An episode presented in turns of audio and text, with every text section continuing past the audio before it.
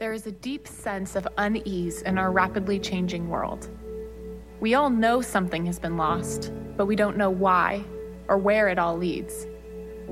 Popular culture tells us it is all about me and that we should worship our creations rather than the Creator. In politics, the end justifies the means. In relationships, love means self satisfaction. In life, status and appearance are what count. In the church, confusion replaces clarity and conviction. Our faulty and distorted view of God is at the root of all our problems within and without. But what if we viewed God differently? What if we saw Him the way He longed for us to see Him? Instead of worshiping a comfortable golden calf of our own creation, we can worship a God that is holy, wise, and just, one whose faithfulness and goodness are matched by his power and sovereignty over all things. This is a God that can deliver us from evil and transform lives. This is a God worth worshiping. The way back, the path of hope, starts with knowing God for who he really is. We need to know the real God.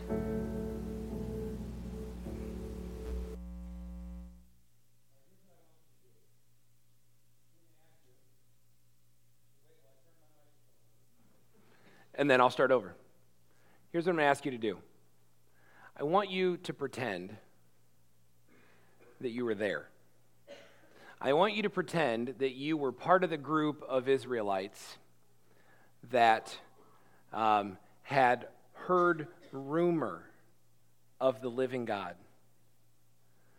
For 400 years, he's been talked about the God of Abraham, Isaac, Jacob the God that led the Israelites miraculously through the, through, through the reality of, of Joseph being sold into slavery and rising to power under Pharaoh and navigating famine. We read about that in Genesis, and, and all of the family coming then in, in just a, a smaller clan to now 400 years later, when we get to the beginning of Exodus, they've flourished.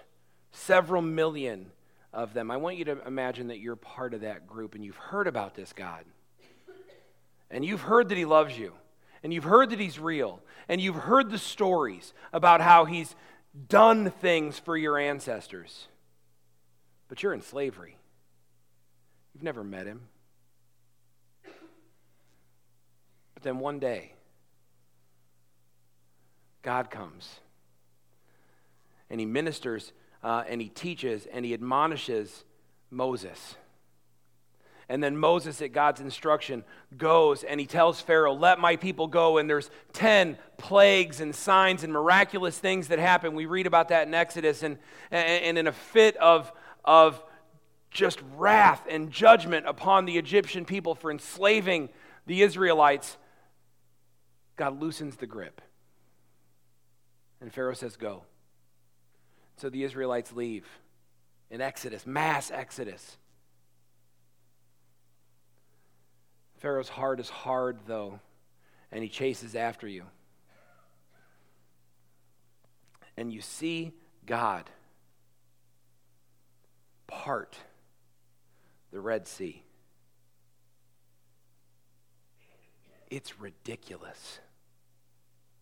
And you walk through on dry land, miles with walls of water on each side. You walk through on dry land. And then you get there to the other side and you see the water come crashing down over the pursuing Egyptian armies, devastating them completely. And then we get to Exodus chapter 19, 60 days later. And you've wandered in the desert. Um, You've, you've made your way to Mount Sinai. The newness has worn off a little bit. There's manna in the morning. Hey, how cool is that? But the newness of that even has worn off a little bit, and, and it's starting to get anxious. What's going to happen next? What's this God really like? What are we doing here? And you get to the mountain, and, and then you get word as you set up camp that in three days, God is going to meet with you. People are told to consecrate themselves, get ready. It's what consecrate means. When you read consecrate in Scripture, it means get ready. People are told to consecrate themselves. They, they refrain from sexual relations. Um, they, they refrain from eating anything unclean. They, they, they wash themselves. They wash their clothes in a ceremonial way. They get ready. Um, there's a fence around the mountain. In fact, we see just, just a little um, goofy rendering of that here right? There's a fence around the mountain. You're told you can't even get close to the foot of the mountain because if you get close to the foot of the mountain, that, that you will die because God is on that mountain.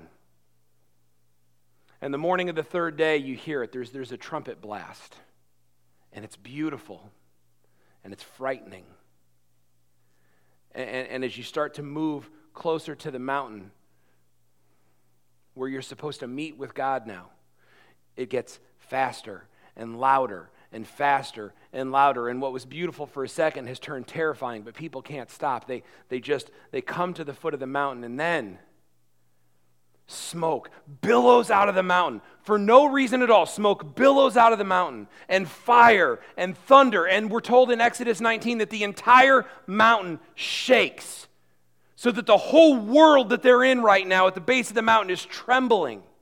And god speaks and they hit the ground, they are undone.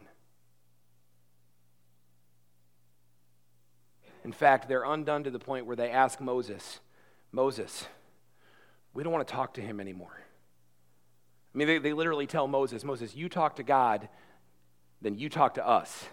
We'll listen to you knowing that those are God's words. God says that's right for them to, to be afraid. Why? Because God is that holy.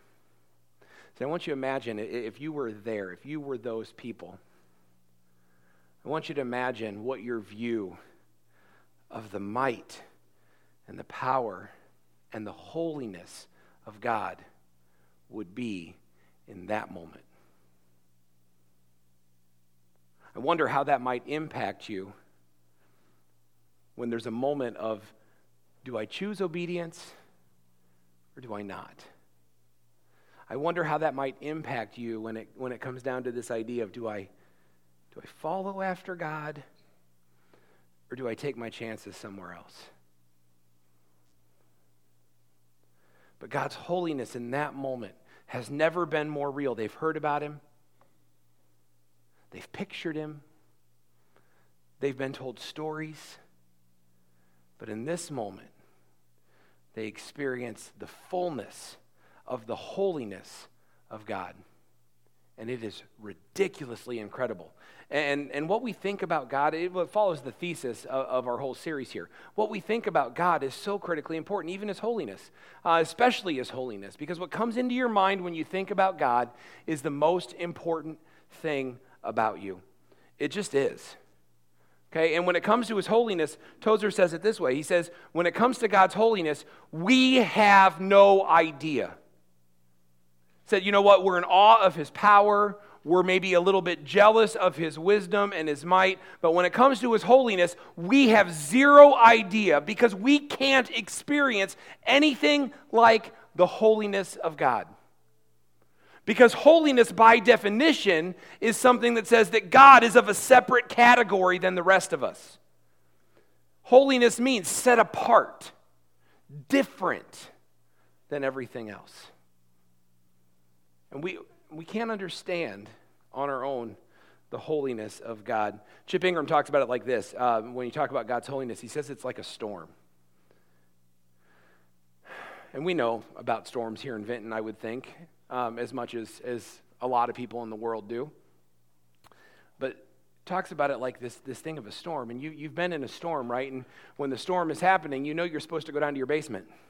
If you live with my wife, you can ask her. She's downstairs with kiddos this morning, but you can ask her when, when there's a storm, we go downstairs. That's all we do to it. And when I say we go downstairs, I mean everybody in the family except for me. Because I like to see it, I like to look at it. Come on, be honest. How many of you like to look at the storm? You know it's dangerous, you know it's not safe. It's like the holiness of God. It's terrible and awful and all consuming. But there's something so majestically beautiful about it that we can't help but stare.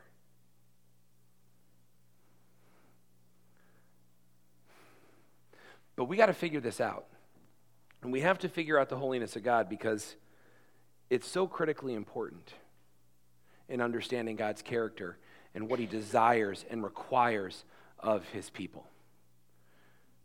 See, we read through Scripture, and, and, and actually, we talk about this that, that all of this really is centered around the holiness of God. Ever since the beginning, it's centered around the holiness of God and what it means to, to follow and worship a holy God. The Ten Commandments are a picture of the holy God. The first four commandments are all about how we relate to a holy God. I am the Lord your God. You have no other gods before me. Second, idols. You keep idols away from you because they are a cheap facsimile. They're a false thing that, that kind of looks like me, but it's not holy like me. You keep it away from me. And we, and we read about these, these commandments that tell us how to follow God's holiness. And then the next six commandments tell us how in light of his holiness, to navigate relationships with each other. It's critical importance. And he sets up the tabernacle and he sets up the temple where his holiness, where his, his glory, where he resides physically, or I'm sorry, spiritually with his people. And then he sends the prophets the prophets, who are always, constantly, when you read through the Old Testaments, the major, minor prophets, they are always telling people that they serve and follow a holy God. Get rid of your idols, get rid of your falseness, follow the God of the universe because he's holy. And that is a prophet's job. It's the church's job today, serving the same function. You know what we do? The church's job, it's the same as, as a prophet's job in the Old Testament, by and large, it's to afflict the comfortable and call them back to God and to give comfort to the afflicted. And that's what this is all about. It's all about God's holiness. In fact, even, get this, his judgment and anger. And yes, God gets angry. God gets angry at sin. Like that's going to rub some of you the wrong way, but God gets angry at sin. Why? God gets angry at sin because it's something that hurts the people he loves. God hates sin because it hurts you, and God loves you. But his anger and his, his judgment that happens, man, that is tied to his love and his holiness. That God is holy and he is good and he wants good for you. And so when judgment and anger come, you know, have you ever wondered that, that maybe sometimes the hardest times in your life, where things seem to be falling apart around you, where nothing works the way it's supposed to work? Sometimes, not always, but sometimes, the fact that your life is, is a mess and is falling apart, man, that very possibly could be an expression of the love of God in your life. Loving you to the point of hating the sin in your life and being angry at the sin in your life and judging the sin in your life because God knows. Next week, we deal with God's wisdom. And, and we'll really, we'll tie this together then. But, but listen to me. God's holiness matters. And God demonstrates his holiness all through Scripture. And so we're going to look at just one of those times today here, real quick, in, in Isaiah chapter 6. But it happened with Moses at the bush, it happened there at the mountain uh, where God expresses his holiness. And, and here's a perfect example it happens in Isaiah 6. Uh, we're going to look at the first eight verses of this, but, but we'll break it apart for you. Okay, and it starts in, uh, in verses 1 through 4 here. It says, In the year that King Uzziah died, I saw, by the way, a lot of times when God demonstrates, when, when God manifests his, his holiness to people, it's in times of crisis.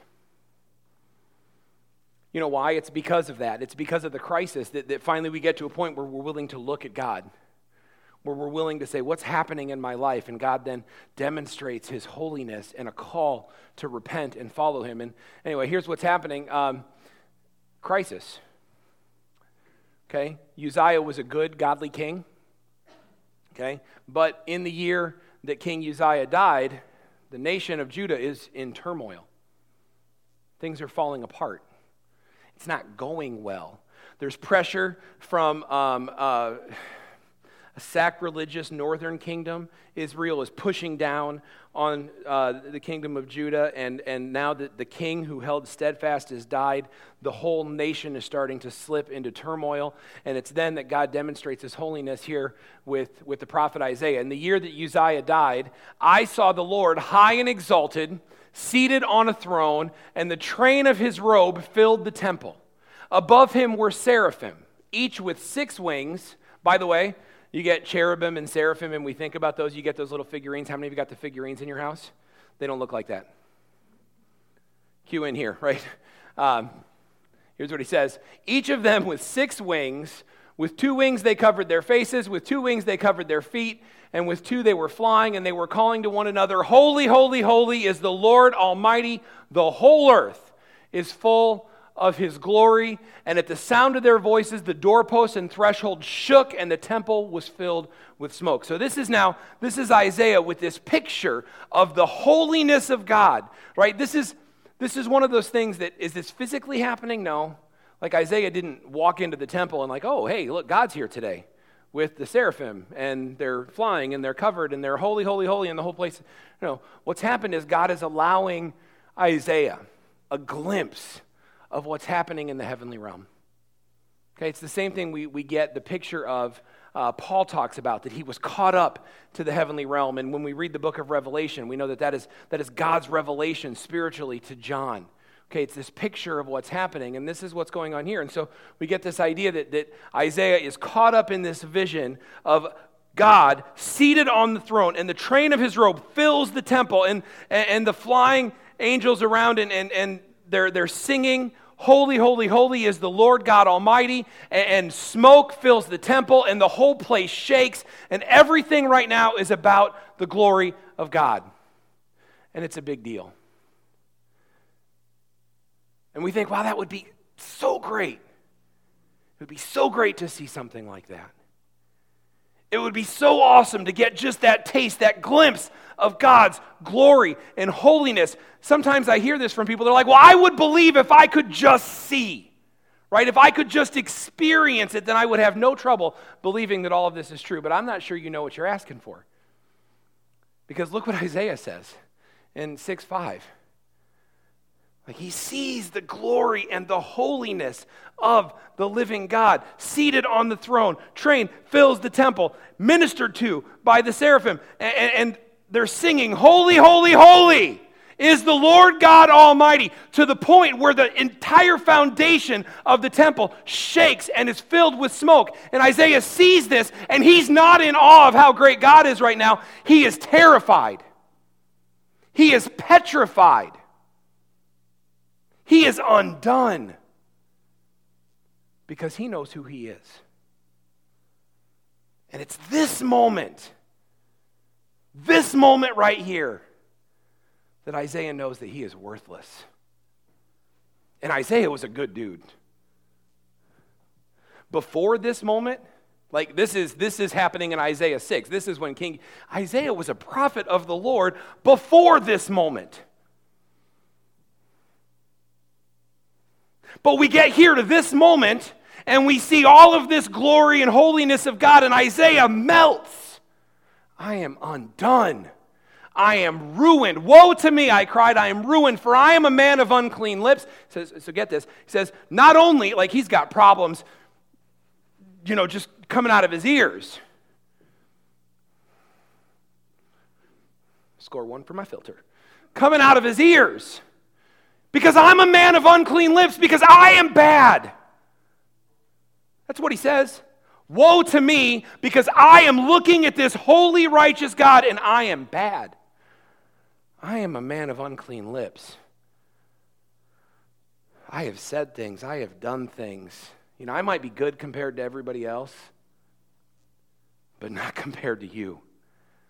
Not compared to you, God. And I'm seeing you high and seated on the throne, and the train of your robe fills the temple, and the angels are ministering to you, and they're singing, Holy, holy, holy is the Lord God Almighty, and smoke, and the temple shakes. And I might have been a good guy compared to the other guys in my life, but compared to you, I am a man of unclean lips, and it's worse than that. I live among a people of unclean lips, and my eyes have seen the Lord Almighty.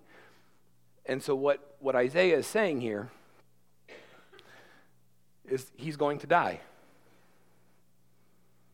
Isaiah's fear is that he's going to die. It's why the people were not allowed to approach the mountain.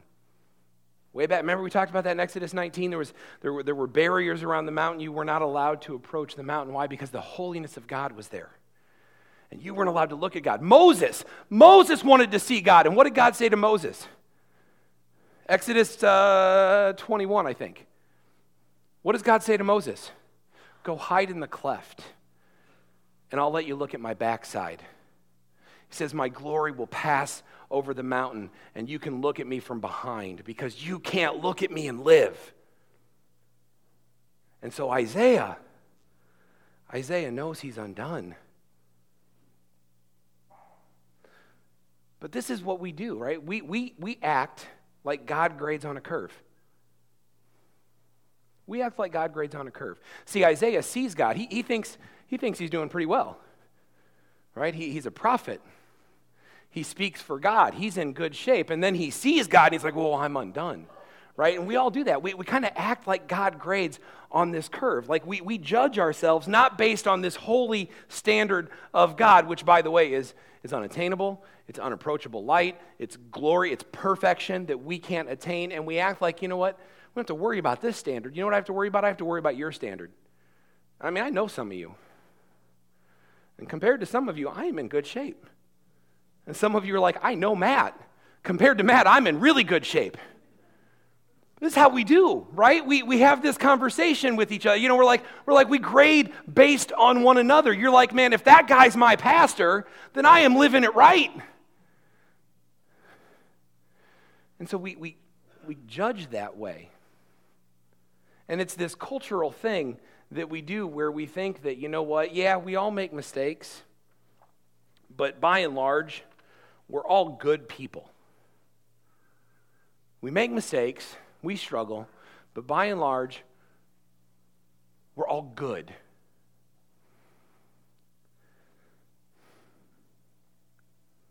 I have bad news for you. And, and nobody, outside the church, people hate to hear this.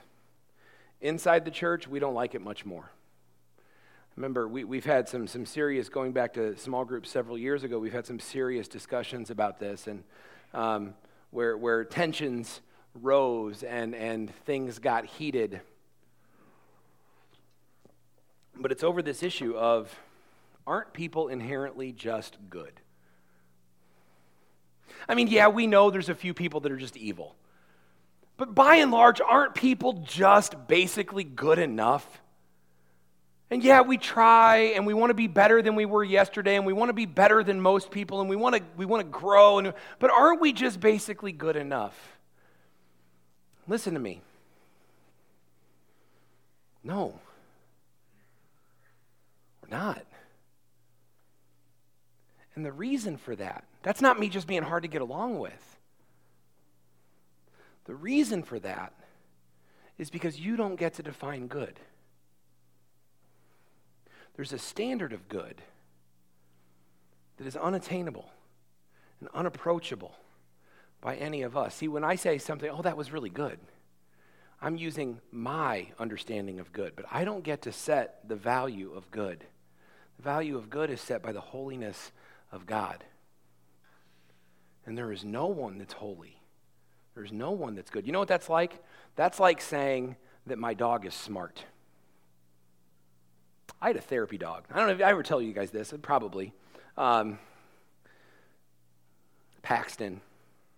Her name was Axe, but we're taking her to a school we're like, axe, that seems weird. So we had to keep the sound because she was 18 months old when we got her. You know, we went, I mean, I was in Concordia, Kansas with a first grade teacher. We went to get trained. This was going to be our school therapy dog, public access service dog. Uh, PTA paid for it. We brought it to the school, lived with, with Chris, first grade teacher. I had it with me all day, every day. Good times, right? Best trained dog ever. That was a smart dog. That dog would walk into a room. I would be teaching a classroom, and that dog would find the kid that needed to have the dog and that dog would go sit by that kid. We'd have, we'd have uh, group therapy in, in my office. I was a counselor, so we'd have group therapy in my office, and, and, and I'd have kids melting down, and that dog knew exactly how to respond, when to respond. It was great. That was a smart dog. When compared with other dogs, like, uh, look, Charlie's okay. But compared to Charlie, Paxton was a cut above the rest. Still a dog. Right? Compared to you and I, Paxton was still a dog. But that's kind of what we do. You know, we, we do that. It's like, of course, well, that makes perfect sense. We get that. That Paxton is a very smart dog, not ever going to be a smart person. Right? There's, there's just not things Paxton's going to be able to do that all of us people can do. Okay? Well, this is the way it is with us in good, right? We say, well, we're good compared to each other, compared to this other standard that doesn't really matter. Because God sets the standard, and the standard for goodness is holiness, and it's right here. And it's unattainable. And that is a terribly awful message to, um, to have to share with people in the world that we live in today, but it's so right and so true. And until we grasp that, then we can't really understand the holiness of God and all that it requires. Because what, what happens is I look around at everybody else and I think, yeah, yeah, yeah, I know God's standard in Scripture, but, but I'm better than most people, or I'm at least on par with most people, and so it must be okay. The problem is this when you meet the holy God of Scripture, you're going to find something out. And that is simply that he does not grade on the curve.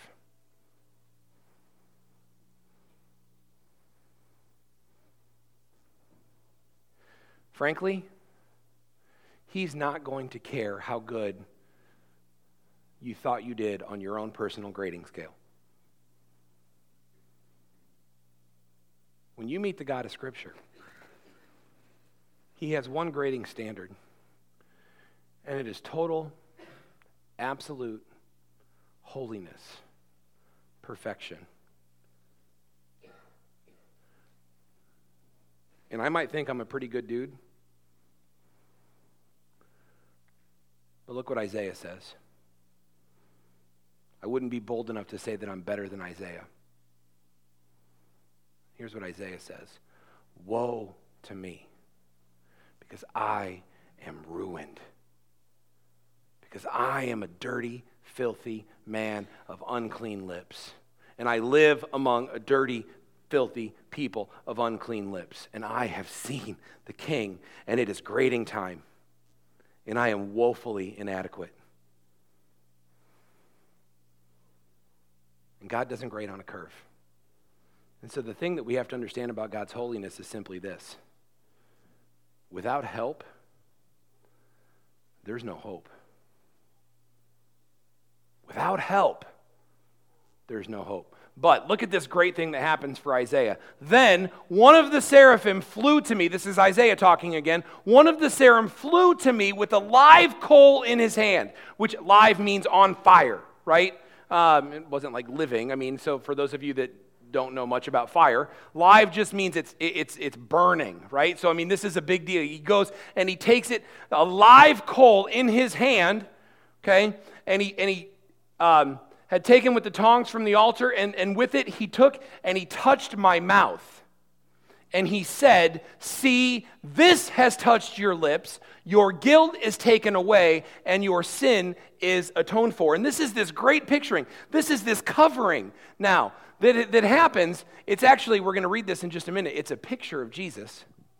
It's a picture of what Jesus offers us. It's this covering for our sin. God says, I am holy and I do not grade on a curve. I demand holiness. Isaiah, who's a pretty good guy, says, Whoa, I'm in trouble then because I'm nowhere close to holy. And, and the angel says, It's okay because at God's direction, I've got you covered. And he takes this symbolic coal, this hot live coal, and he touches it.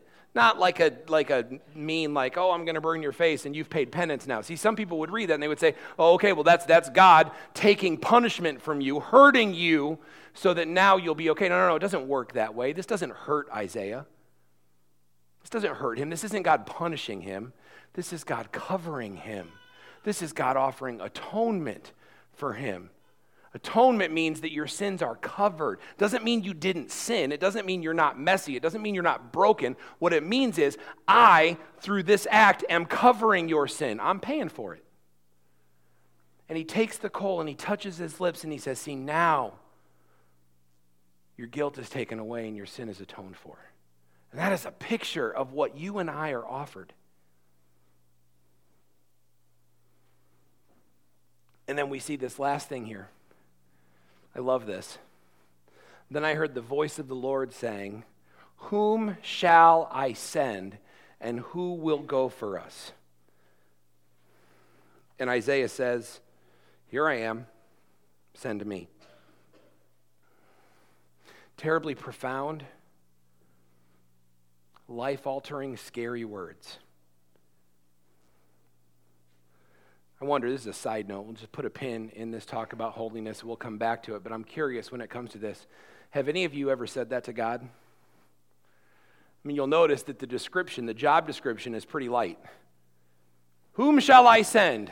Send where? For what purpose? What's the duration? How much will I get paid? What is this all about? What are the benefits? Right? I mean, does it come with dental? Right? What, what, what's going on here? Like, what, like, what's all at play with this? But no, no, no. God just says, Who shall I send? And what's Isaiah say? He says, Here, me, man, right here. Pick me, pick me, pick me. Mr. Kotter. Welcome back, Kotter. Like, some of you are like, Yeah, that's awesome. And some of you are like, What? YouTube it. Send me.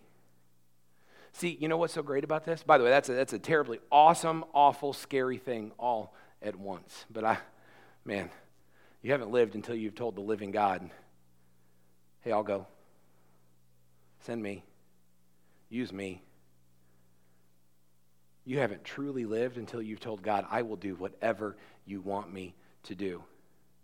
See, I can say that with certainty because that's what you were designed for.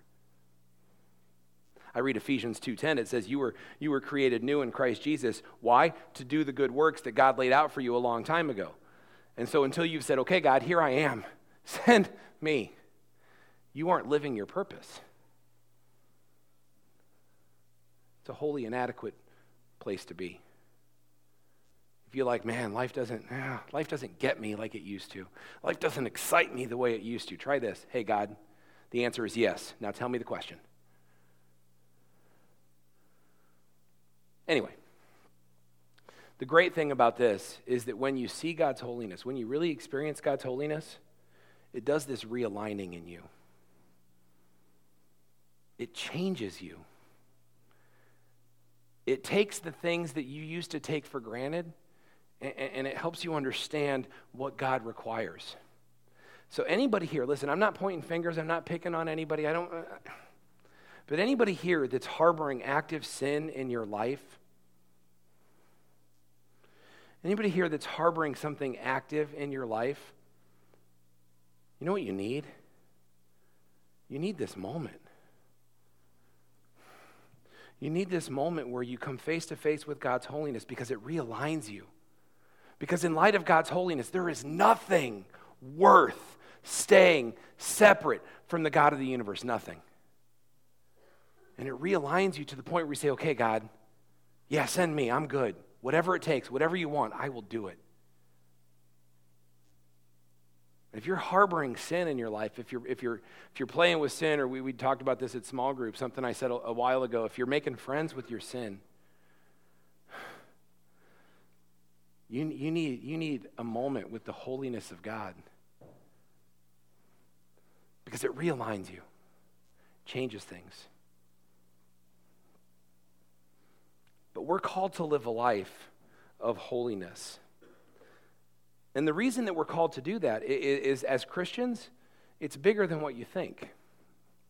The reason you're called to live a life of holiness as a Christian, okay, is not just because, yes, God's standard is here. Yes, that's true. Yes, you have to answer to God. Yes, all of that. All of that's true. But, but it's bigger than that. Read this, okay?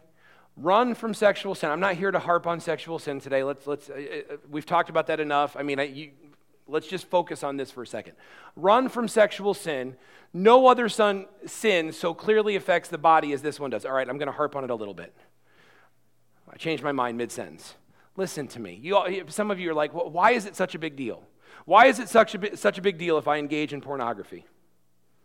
Why is it such a big deal if I'm in a um, monogamous sexual relationship even though we're not married? Why is it such a big deal if um, we whatever you fill in the blank? Why is it such a big deal if I'm involved in it? Why why why do you care? Well, like listen. No other sin so clearly affects the body as this one does. Well, why does that matter? Because don't you realize that your body is a temple of the Holy Spirit who lives in you? You don't belong to yourself, for God bought you with a high price. So here's what I want you to feel, or here's what I want you to understand about this. All through the Old Testament, God manifested his holiness, his glory, his presence in certain spots. The burning bush, that was God's, that became holy ground. It wasn't holy a minute ago. All of a sudden, God's presence is there, and He says, Hey, take off your shoes. This place is now holy because this is now where my presence is. This is where my glory is. This is my holiness right here. Take off your shoes and get on your knees. And then later it's around the mountain. Consecrate yourselves. Don't even get close to the mountain until you're clean. And then you still have to keep a safe distance. And God speaks, and the people hit the floor because His holiness is here, His glory is here, His presence is here. And then He instructs them to build this tabernacle. Okay, this portable worship center that we read about in the Old Testament that, that, that the Israelites built. Why? Because that's where God's presence was going to dwell. And when anybody wanted to worship God, they had to go to the tabernacle. But it was portable. And we get to this part where David says, You know what, God, I shouldn't have a palace. Well, you have a tent.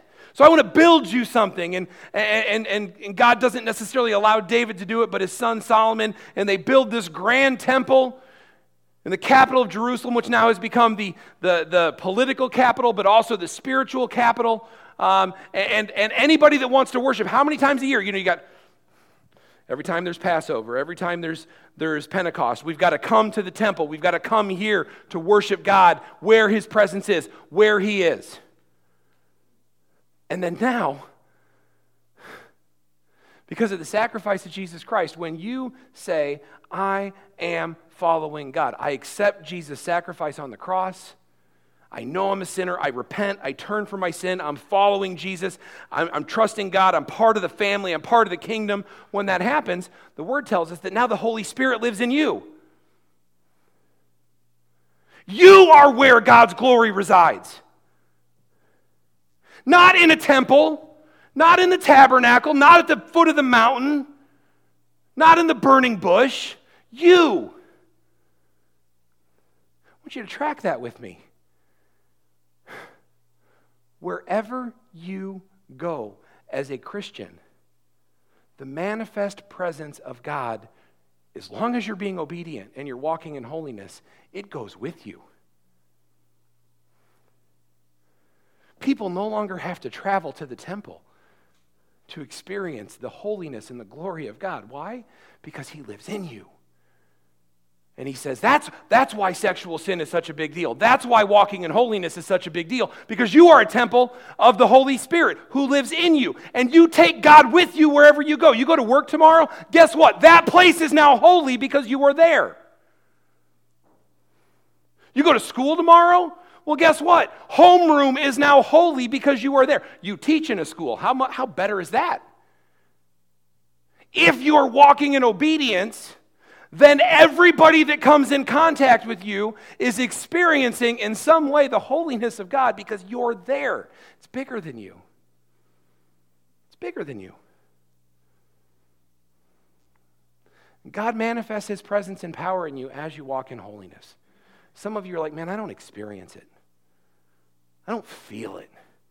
I don't get it. You're like, man, where is the peace that passes understanding?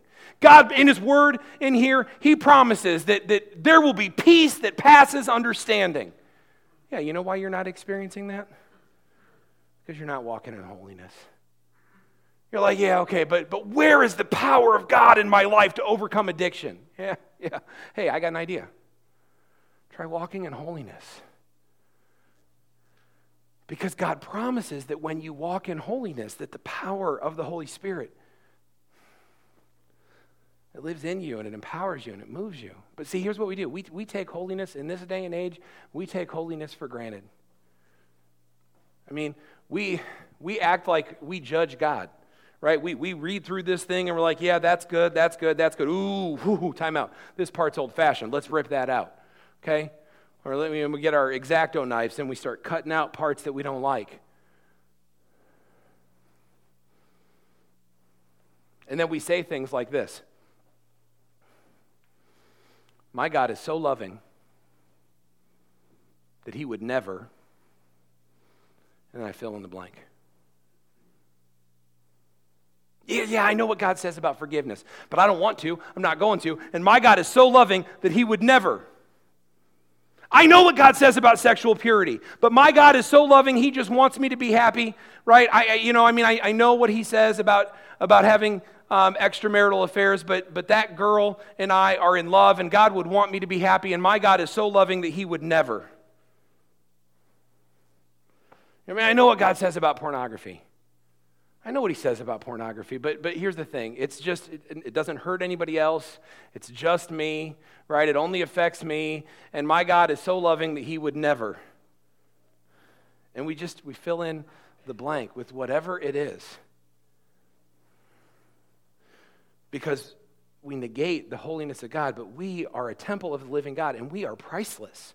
I mean, get that as a Christian? Like, how many of you have ever used the word priceless to describe something that had a very clear price?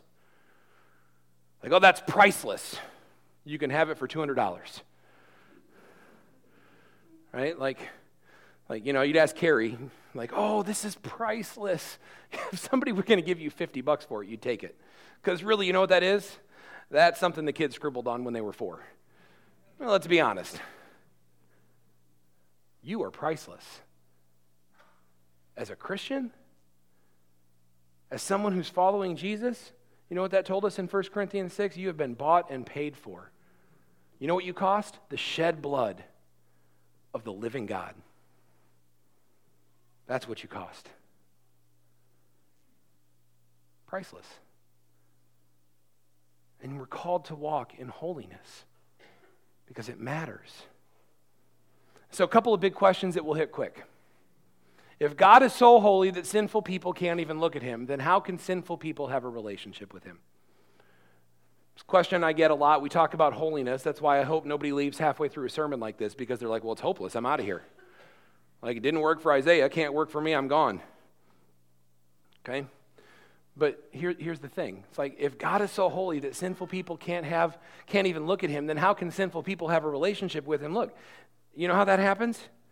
It is all about the blood of Jesus Christ. I want you to look, if you've got your Bibles, you can open up uh, to Romans 5. I'm going to read you verses 6 through 10. Okay? And this is how it works. You want to know how does it work? How does it work? How does it work? I don't have any seraphim coming and touching me with a hot coal. How does it work? How am I atoned for? This is it. Listen to this Romans 5, 6 through 10. It says, When we were utterly, utterly helpless, Christ came at just the right time and died for us sinners. Now, most people would not be willing to die for an upright person. Though someone, you know, Paul gives concession, someone might be willing to die for a good person. Okay? But for someone who's especially good, he says it that way. But God showed his great love for us by sending Christ to die for us while we were still sinners. And since we've been made right in God's sight by the blood of Christ, he will certainly save us from God's condemnation. For since our friendship with God was restored by the death of his Son while we were still his enemies, we will certainly be saved through the life of his Son. And I'll finish the thought in 11. He says, So now we can rejoice in our wonderful new relationship with God because of our Lord Jesus Christ has made us friends with God. See, the idea here is, is, is simple. The idea is that you're going to be okay if you're in Christ. God's holiness is here. My best is down here. But I'm going to be all right if I trust and follow Jesus. Following Jesus, though, means that I stop going my own way and I start going His. That's the idea of the word repentance. Repentance means not that I go to church, not that I, I give an offering, Not that I've gone through the ordinances or sacraments or whatever we call them, not those things. You know what repentance means? Repentance means that I stop going my own way and I turn and I follow Jesus. And the reason I can do that is because while I was still a sinner, Christ died for me. And how much more then won't he save me? See, this is this grand thing. What's happened? Okay, this oh, it's this great thing that happens on the cross. My sin, and there's a lot of it. Past, present, future. My sin was charged to Christ's account as he hung on the cross when I follow him. And that's only half the exchange. His righteousness, his rightness, was charged to mine. So when God sees me, what he sees is a holy dwelling place. He sees me as a holy dwelling place so the Holy Spirit can live in me and guide me and empower me. Why? Not because I'm good and because I am right, but because Jesus is, and we swapped accounts. Think about it. Is there anybody that you would like to swap bank accounts with? I'm making grand assumptions. I mean, I might be surprised to swap bank accounts with Bill Gates and find out that the guy's leveraged to the hilt. I don't know. But I'd be willing to risk it. Right? Swap bank accounts. Well, this is what happens, more or less. I take his righteousness, he gets my sin. It's the trade of the century, trade of eternity. That's how it works. That's how sinful people get to have a relationship with the holy, unattainable God of the universe. It's only that way. Listen, if you're here this morning and, and you haven't made that exchange, it's all on you. It's all on you. It's a matter of you saying, you know what, God? I know I'm going the wrong way. I know that I can't do it on my own. I know that my life is broken. I know that maybe next to the person next door, I'm good, but next to you, I'm like Isaiah, I'm ruined. I need Jesus. And asking God for Jesus and thanking Jesus and following Jesus. If you're not sure if that's you, then there's no time like now. And, and there's no magic to it. You've been coming to church your whole life, and maybe you've never said, you know what, Jesus? I need you to take my sins, and I need your righteousness, and I need to follow you. Maybe you've always thought this was enough, just being here. Uh, wherever you're at this morning, if that's you, there, there is no time like now. There's no magic to it. It's making a decision that says, Jesus, I want you. I'm following you. The second question is this. Oh, by the, yeah, Chip Ingram says this, and it's, it's worth noting when it comes to the holiness of God. Look, what the holiness of God demands, the love of God provides. It's not hopeless because what, what the holiness of God demands, absolute, unattainable, unapproachable light, perfection that you can't get to, the love of God provides through the person of Jesus. And the second question is this. This is, this is where we'll wrap up here. It says, If God declares that I'm holy because of Christ, then why do I keep struggling with sin? If you're a Christian here, then I'm going to bet you still sin. Okay? And the question is, well, why? Why do I keep sinning? If God says that I'm holy, why do I keep sinning? Okay? Paul does this. He says, I don't really understand myself, for I want to do what's right, but instead, I don't do it. I do what I hate. But if I know that I'm doing what's wrong, this shows that I agree with the law is good, so I'm not the one doing you know, I mean, he goes into this big philosophical argument, but, but he says basically, I know that nothing good lives in me. That's my sinful nature. I want to do what's right, but I can't. I want to do what's good, but I don't. I don't want to do what's wrong, but I do it anyway. But if I do what I don't want to do, I'm not really the one doing it. It's like, oh, he's like, I'm going through this, this midlife crisis kind of a thing because he's like, I know I want to do right. I know that I've repented. I've turned away from my sin. I want to do what's right, but I keep making the same mistake over and over again. I keep doing what I hate doing. And then, and then he doesn't say this, but you can picture it. He's like, I hate myself tomorrow.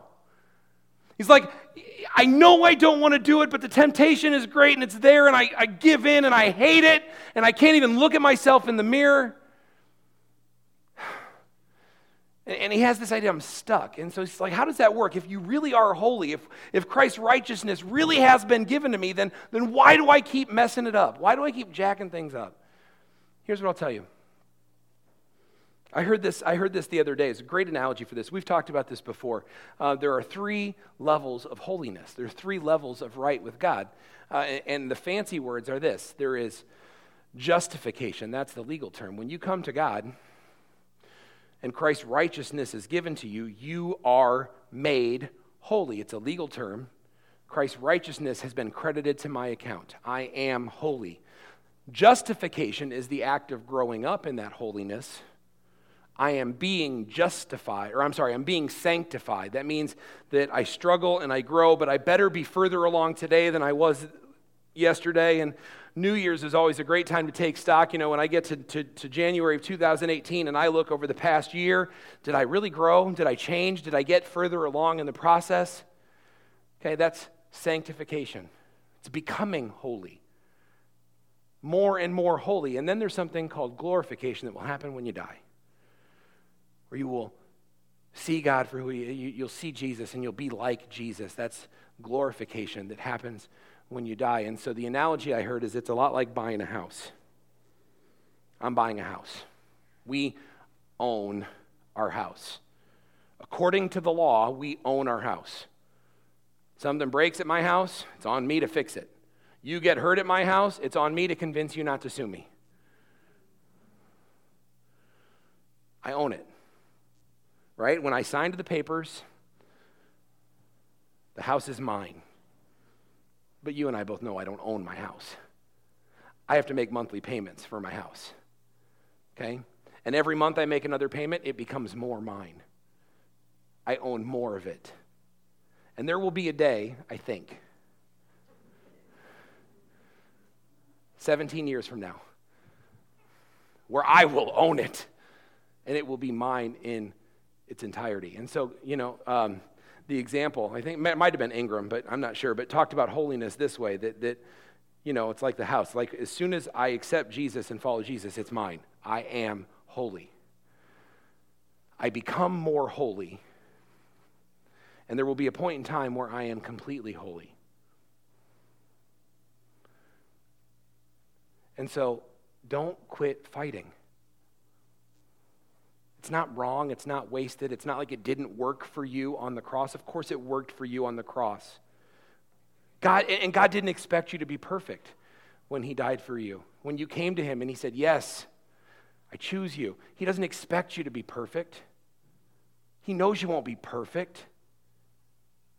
But don't give up. Keep working. Keep moving. Keep pressing in. Keep going and you are becoming more and more holy. And I promise you, and it might seem like a long ways away now, but in the grand scheme of eternity, it's coming faster than any of us like to think. There's a day that we will be completely holy. It's this journey that we're on. I ask the praise team to come up, close us out. And, and as they come up and prepare, we're also going to take this time to, to collect our morning's offering. And I'm, I'm just going to say this. You're like, well, how do I respond to this call for holiness? I'm going to tell you two things about being holy as far as how you can respond. One is, well, I guess three. One is, if you're not a Christian, I mean, your response to God's holiness is to say, you know what? I can't reach that level and I need help. And that help comes in the person of Jesus Christ. And if that's a decision that you need to make today, Okay? I don't care how long you've been coming to this church. If that's a decision that you need to make today, you need to make it today. Because there's no there's no other way. Okay? But if you're a Christian here and you're trying to make decisions about holiness, I'll tell you two things about holiness. One is holiness is uh, it's a striving that we make. It's a commitment that we make. Hebrews 12 14 says this Work at living at peace with everyone, and work at living a holy life. For those who are not holy will not see the Lord. Work at it. Holiness is a commitment that you make. Chase after holiness. Is it easy? No. Paul struggled with it. You and I are going to struggle with it too, I promise you. But we're called to strive for it, to work at it. Make the commitment to be holy. And the second is that holiness is not just a commitment that you make, but it's also a command. 1 Peter 1 So you must live as God's obedient children. Don't slip back, but now you must be holy in everything you do, just as God who chose you is holy. Bible tells us this you be holy because I'm holy. It's a striving, it's a commitment that you make, and it's a command that you follow. That's why it's so serious to the church. That's why we're called, like we talked about earlier, we're called to afflict the comfortable and call you back to God, and we're called to give comfort to the afflicted. That's the way this works. Ask our ushers to come forward. As we collect this morning's offering, I want to remind you if you're visiting with us today, you are under no obligation to participate. This is something that those of us that call Blessed Hope home, that we do to fund the ministries of the church. If you're visiting, this is a great time. If you want to fill out that tear off card on your bulletin, toss it in there.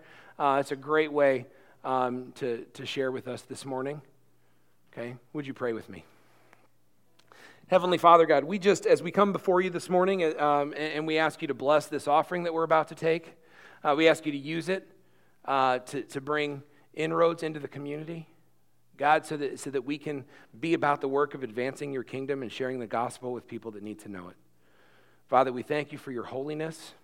We thank you for the fact that you love us and that you do good to us and that you pour into us. Father, we thank you for the fact that you sent Jesus to die on the cross for us while we were still sinners, while we were still enemies.